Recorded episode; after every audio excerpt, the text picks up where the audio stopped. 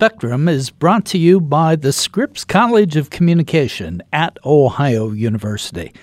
The Scripps College offers the foundation for individuals seeking to blend creativity and practice so that graduates have the freedom to direct their skills and move the world forward.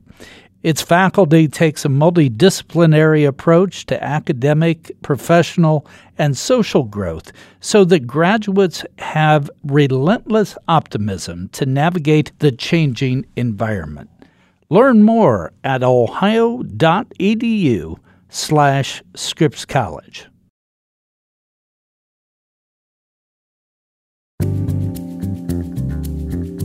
Welcome to Spectrum. Spectrum features conversations with an eclectic group of people. Some are famous and some aren't, but the common thread is that they all have captivating stories.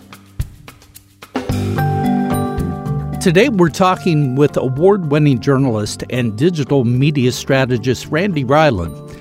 He also is a contributing writer for, about innovations for the Smithsonian.com.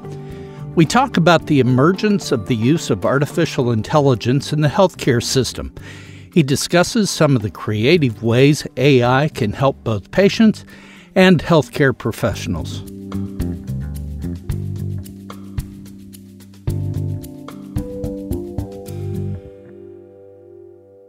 Randy, you and I talked about artificial intelligence uh, once before, and in that we talked about the artificial intelligence in the context of the judiciary and police. Today, I want to talk a little bit about it in relationship to medicine and and health related aspects. But let's start off and define artificial intelligence for those people who still think that's an alien term? Just a, a simple definition of it it's the ability of machines to uh, gather enormous amounts of data and analyze it and identify patterns in that data, data and uh, hopefully draw some conclusions. Uh, the goal was to draw some conclusions from that data and do it at a, a much uh, faster pace than humans could and be able to handle a much, much greater volume of data than humans possibly could. Hearing your definition of artificial intelligence, it sounds totally different from virtual reality or augmented reality that we hear so much about in today's news. Do I have that right? That's correct. That's correct. Uh, it's it's basically, and, I'm oversimplifying it, but it's basically the ability of machines to learn and think uh, after they gather tons of data and analyze that data. And that's very different from changing reality. It's, it's basically processing and drawing conclusions from data. Now, we talked about this once before, and we talked about it in the sense of law enforcement and the judiciary. And at that point, uh, it was not 100%. It was getting close, but it, it really was not a great predictor. Uh, how can we feel confident that this is going to do better in the medical fields? Well, it, it uh, one distinction is that generally the data that it's consuming is data that's, um, well, let me give you an example. Often it will uh, analyze medical images. So these could be MRIs or CAT scans, and it learns from doing that. Uh, and so it's taking what could be seen as strictly objective data. One of the issues with uh, predictive policing is a bias that might be uh, part of the development of the algorithm. The data that they built the algorithm around was based in part on uh, biases of police officers, of those sort of things. That isn't necessarily the case here in many cases because you're it's uh, it's making its conclusions. Machines are making their conclusions based on on statistics and data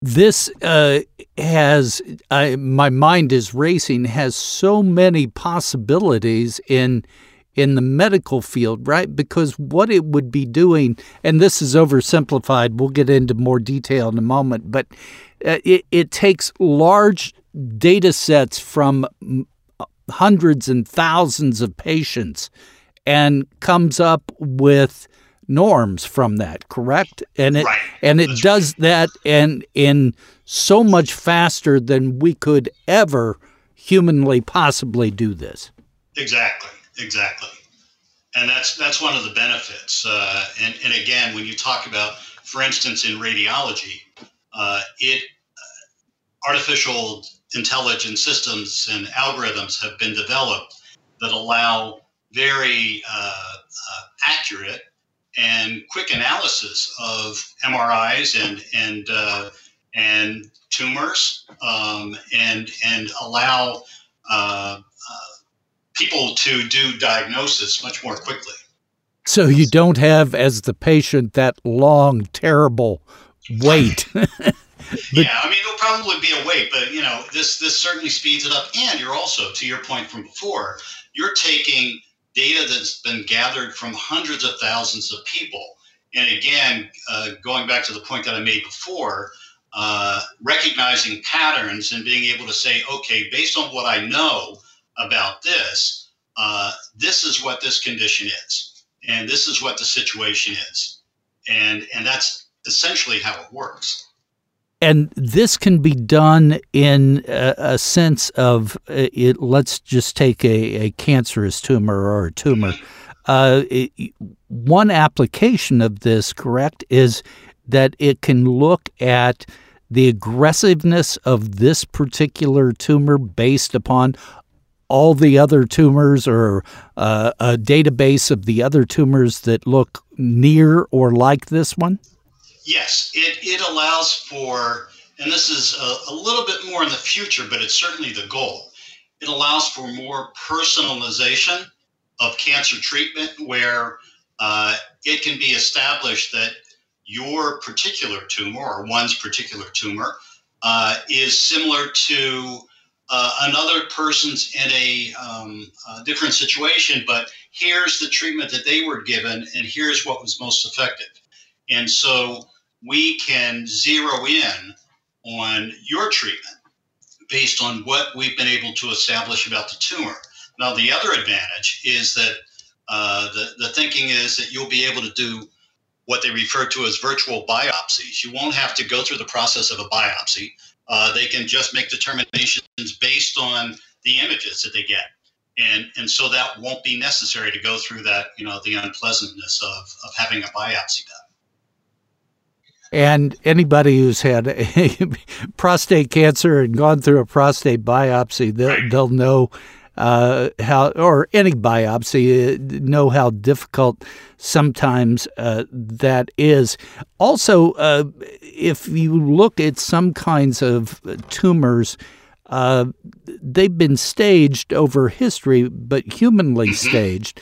Uh, n- not stage one, stage four, but even uh, grading of the tumor, whether it's a, a four or five or a six or nine, uh, for example, as, as, to its severity or aggressiveness. This w- and that's not guesswork. That's based on the science that mm-hmm. is. But what I'm hearing you say is that science can be so much more refined and the predictability be so much better. Yeah, that's absolutely the, the case. And I think, you know, what we're talking about here is a, a potentially a, a, much higher level of precision and, and being able to diagnose. And, and again, to uh, subsequently personalize the treatment based on the precision of that diagnosis.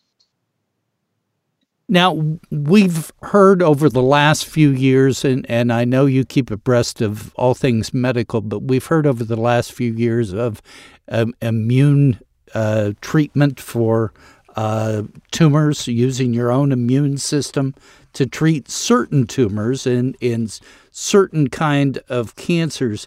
Uh, sometimes currently that works, sometimes it doesn't.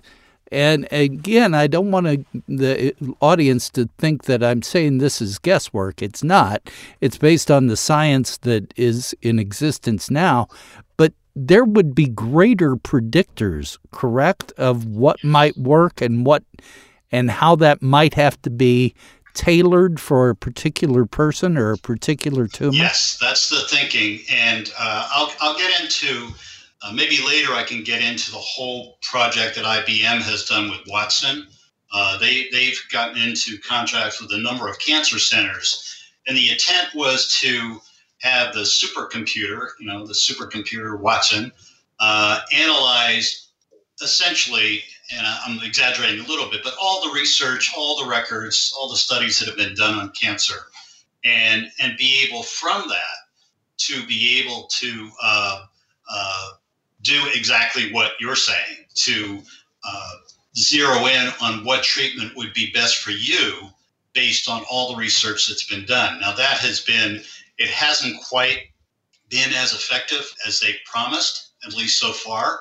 But uh, you know, that's something we can talk about in a little bit later. Just the uh, sure. the, the, whole notion of uh, somewhat unrealistic expectations at this point. But that was IBM has invested very, very heavily in with that specific purpose that they're going to use these supercomputers and the artificial intelligence that they've developed in them to be able to make cancer treatment so precise and so personalized that it will it will change everything in terms of how it's treated. Let's talk a little bit, if we can, about record keeping because I know uh, anybody who's been through the healthcare system as a patient, uh, they they get frustrated with having to go over every bit of your history, every bit of your medications, all of this, and it's getting better. But as I understand, artificial intelligence uh, really will help that process of medical record I mean, keeping. As you indicated, it's it's something that physicians really. Uh, uh, electronic records are something that physicians really don't like much at all. Uh, it, it takes a lot of their time. The systems, at least initially, were developed in such a way that it's, it was very difficult to uh, gather the data that you wanted.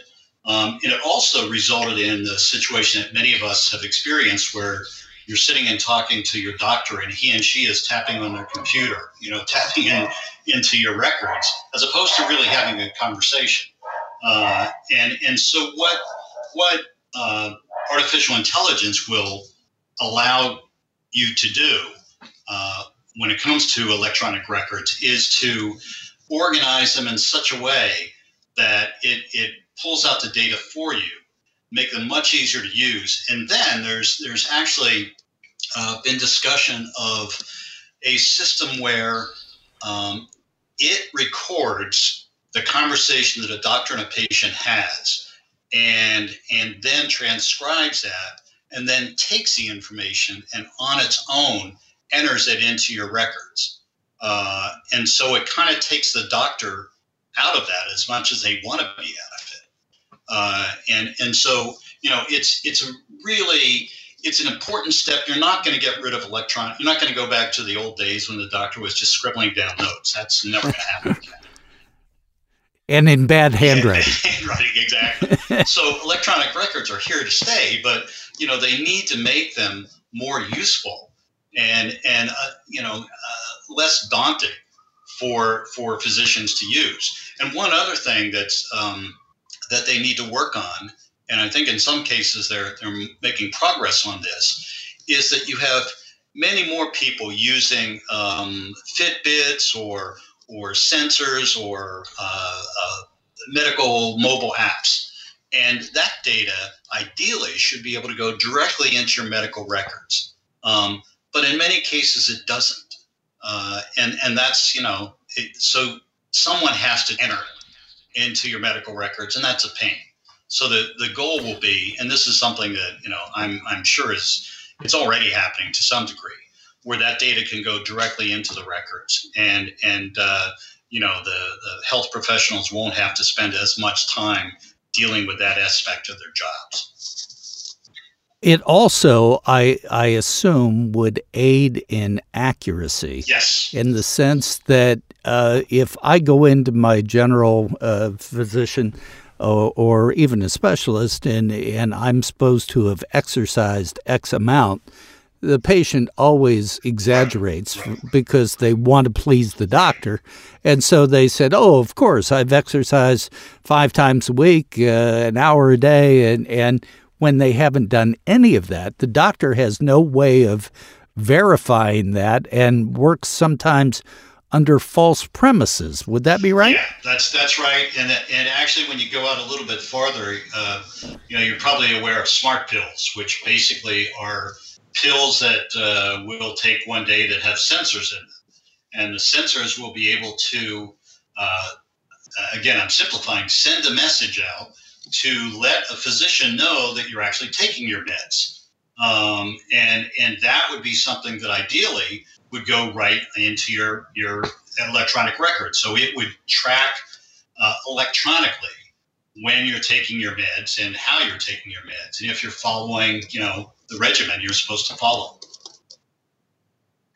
Now, some people out there I know are listening to this, and they're saying I thought medical records were supposed to be private. And now that we're making all of these electronic and it becomes part of, of big data, we're we're getting rid of our privacy and our our medical situation is becoming known to the universe. Uh, is that a valid fear? Well, I think it's it is a valid fear from the standpoint of uh, people just worrying about their privacy in general when it comes to anything with the internet right now. Um, I, I, think mm-hmm. that there are ways that it can be protected, uh, that your medical records can be protected. And it, it's not like, you know, there'll be easy access to this material, but it is, hospitals certainly have to think a lot more about uh, developing secure systems. And, and before, you know, the old days, okay, just change your password. That's that's no longer sufficient.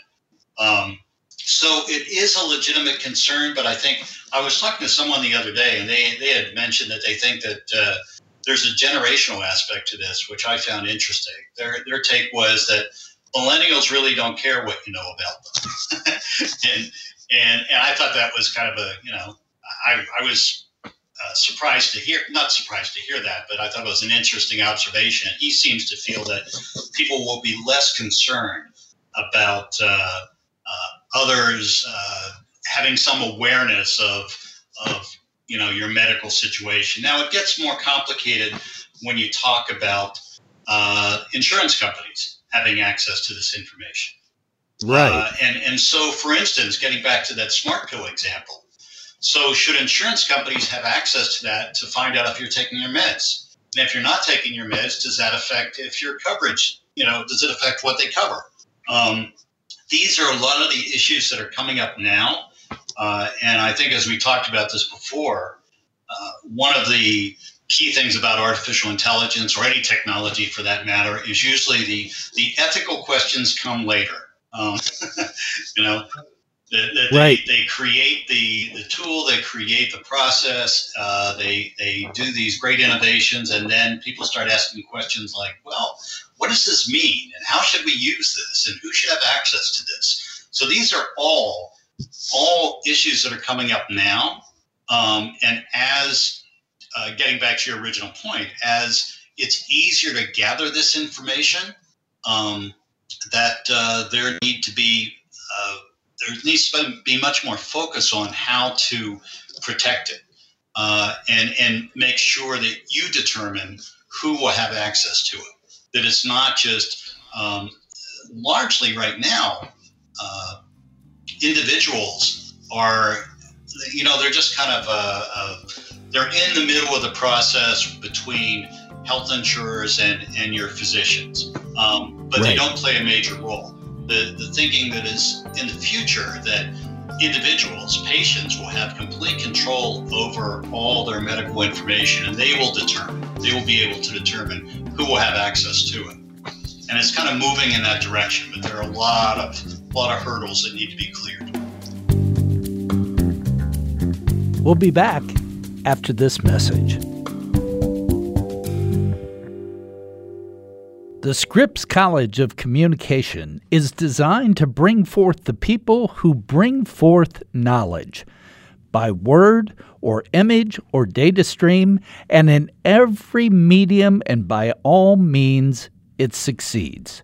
The Scripps College of Communication is where one generation of thought leaders and storytellers opens the doors for the next. Educating and inspiring each other, bridging disciplines, forging connections, pushing beyond the syllabus and beyond limits. And because all participants belong to a far reaching community of achievers, they reach higher and further, not just ready for change, but hungry for it, demanding that ideas be heard, perspectives shared, and visions realized. This is how the Scripps College moves the world forward. This is what knowledge demands. And this is why the Scripps College of Communications exists. To make it loud, to make it clear, make it known. Learn more at ohio.edu slash Scripps College. To get back to some of the more fascinating, I think, aspects of what is possibly on the horizon, one of the things that uh, really struck me was how artificial intelligence can spread modern medicine to third world countries. Can you talk about that a bit? Yeah. Um, I mean, one of the issues, and, and it's not just third world countries. When you think about rural America, I mean, there's a there, there are a lot of issues there with hospitals closing and there being a, a decline in the number of doctors, and and the whole idea uh, of treating people in remote areas is making use of of uh, devices and whether it's apps or or other or sensors or those sort of things where you can um, actually uh, uh, track and monitor people in areas who may not have easy access to a hospital or a physician. Um, and and uh, you know one one specific example is that uh, uh, there's a one of the well for starters diabetes rates tend to be higher in rural areas. Um, and I'm just talking about in America in this case, because that's what I know about. That's um, yeah, that's true. And, and, so with that, so is uh, uh, vision loss related to diabetes, and and there is has recently been actually it was last spring, the FDA approved a process where a person can go into their doctors and and basically have uh, a photo taken of the retina, and from that it will be able to tell you if you're okay or if you need to see a specialist. And so it's something where, uh, in, in places where you don't have access to eye doctors, you can actually get this as part of your yearly physical and determine okay, do I need to take the step, the next step, and go to an eye doctor? Um, and, it, and it's a way of, you know, uh, it's a it's an early warning system and and that really applies to a lot of remote areas too, where um, the ability to give people access to information uh, and also uh, being able to monitor them from a distance.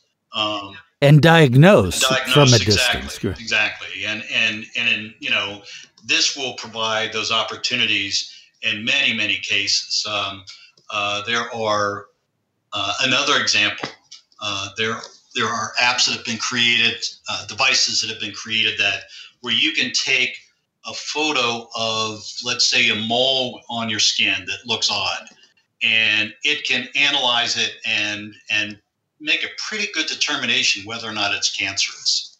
Um, and that's just from a photo. And, and that goes back to that whole thing we talked about before the whole process of these machines looking at hundreds of thousands of photos of, of uh, you know, skin cancer and being able to identify it from that. Now, that's getting a little off about from what you were saying about, you know, uh, treatment in remote areas, but there are many, uh, an increasing number of ways to do this kind of diagnosis from uh, from far away, and and the whole use of of telemedicine, telemedicine ties into it.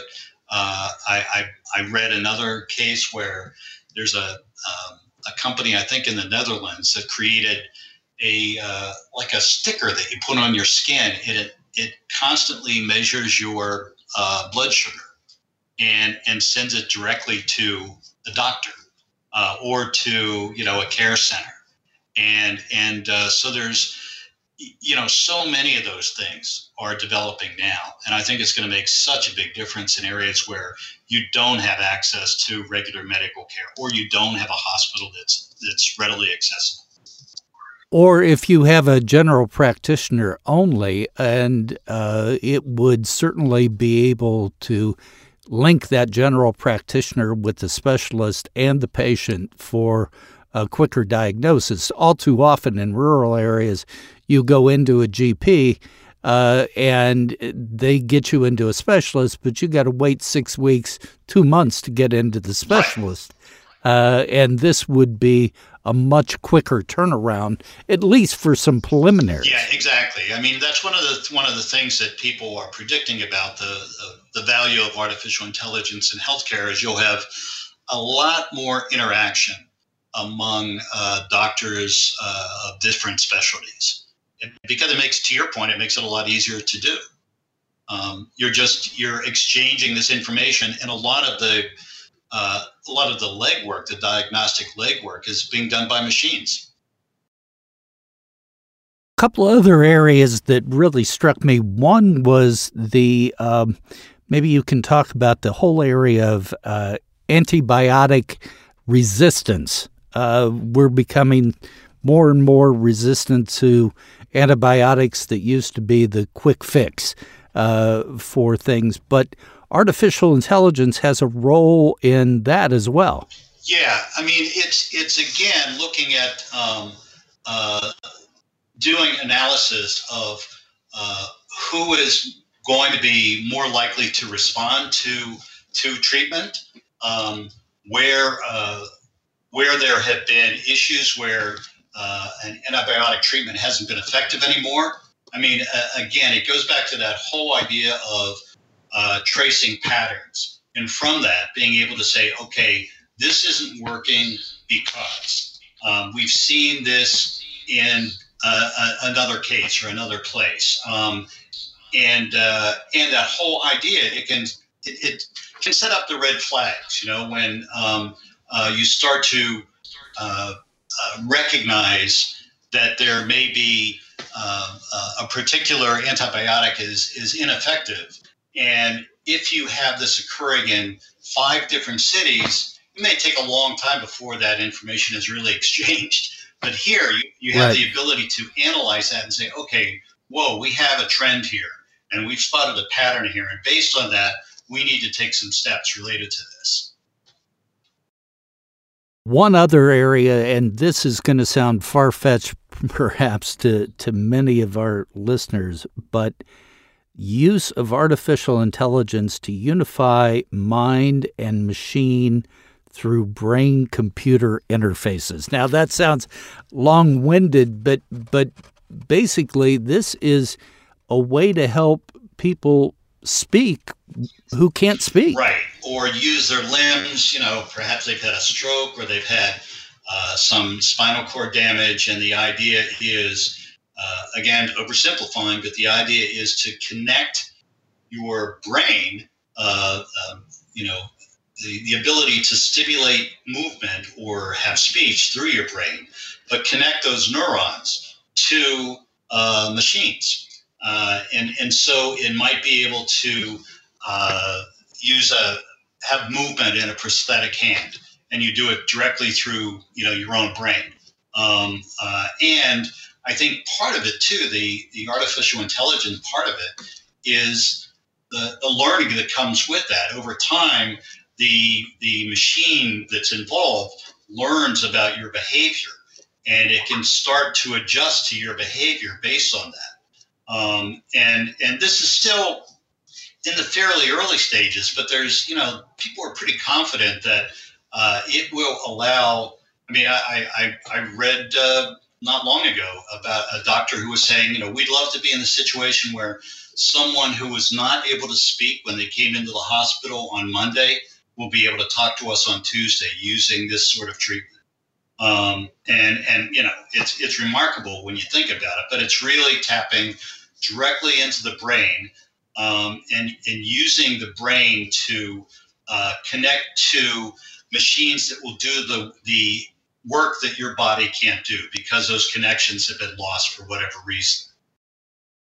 And and that that would apply to to people uh, who who have sort of this locked in syndrome with uh, uh, perhaps strokes, as you mentioned, or ALS, or other things where they they they're trapped in their own body, and that's my lay term. But uh, I think people get the message, and this will allow them to communicate, but through their brain. Right. Exactly. So you were talking earlier about Watson, and I want to get back to that before we finish. And let me ask in this context, what about the um, the companies that are putting a lot of effort and a lot of money? Obviously, IBM is one of them. Uh, what are they doing beyond just what you mentioned on Watson, and what are some other companies doing? Um, well, you know, a lot of them are doing uh, research with sensors um, and, and gathering data through the use of sensors. And, and much of it is uh, whether through sensors or wearables, that's that whole notion of being able to gather data directly from the person and have it sent to uh, whether it's their their health re- their medical records or or directly to a doctor. And there's a lot of research in that regard. Um, there there's also uh, a, a, good deal of research in how just how you can crunch all this data, an enormous amount of data, and how you can make that useful. And I, I just heard, I was talking to some researchers uh, at Northwestern the other day, and and they've come up with uh, a process where you can do a blood test, um, and from that blood test, you'd be able to tell how far your body clock is from real time. Um, and and the way they did it is they as part of the research process for them they went through uh, they, they took blood from a number of patients pretty frequently during the course of the day they gathered all this blood and then they analyzed i think it was something like uh, 20000 different uh, genes and and from that they identified 40 genes in your body that are most connected to your circadian rhythms. And, wow. and, and from that, they've been able to develop an algorithm that can say, okay, I, uh, I take your blood and we do this blood test, and it tells me that you're three hours off uh, from from what the real time is. Wow. And and that may sound, you know, so what are you going to do with that? Well, there are a number of things. One in terms of it's uh, it can better determine when is the best time for you to take medications. Um, you know, a lot of time for most of us, it's like, well, take them with a meal or take them before you go to bed. Well, that doesn't always apply to everyone. And so this can be much more precise about that.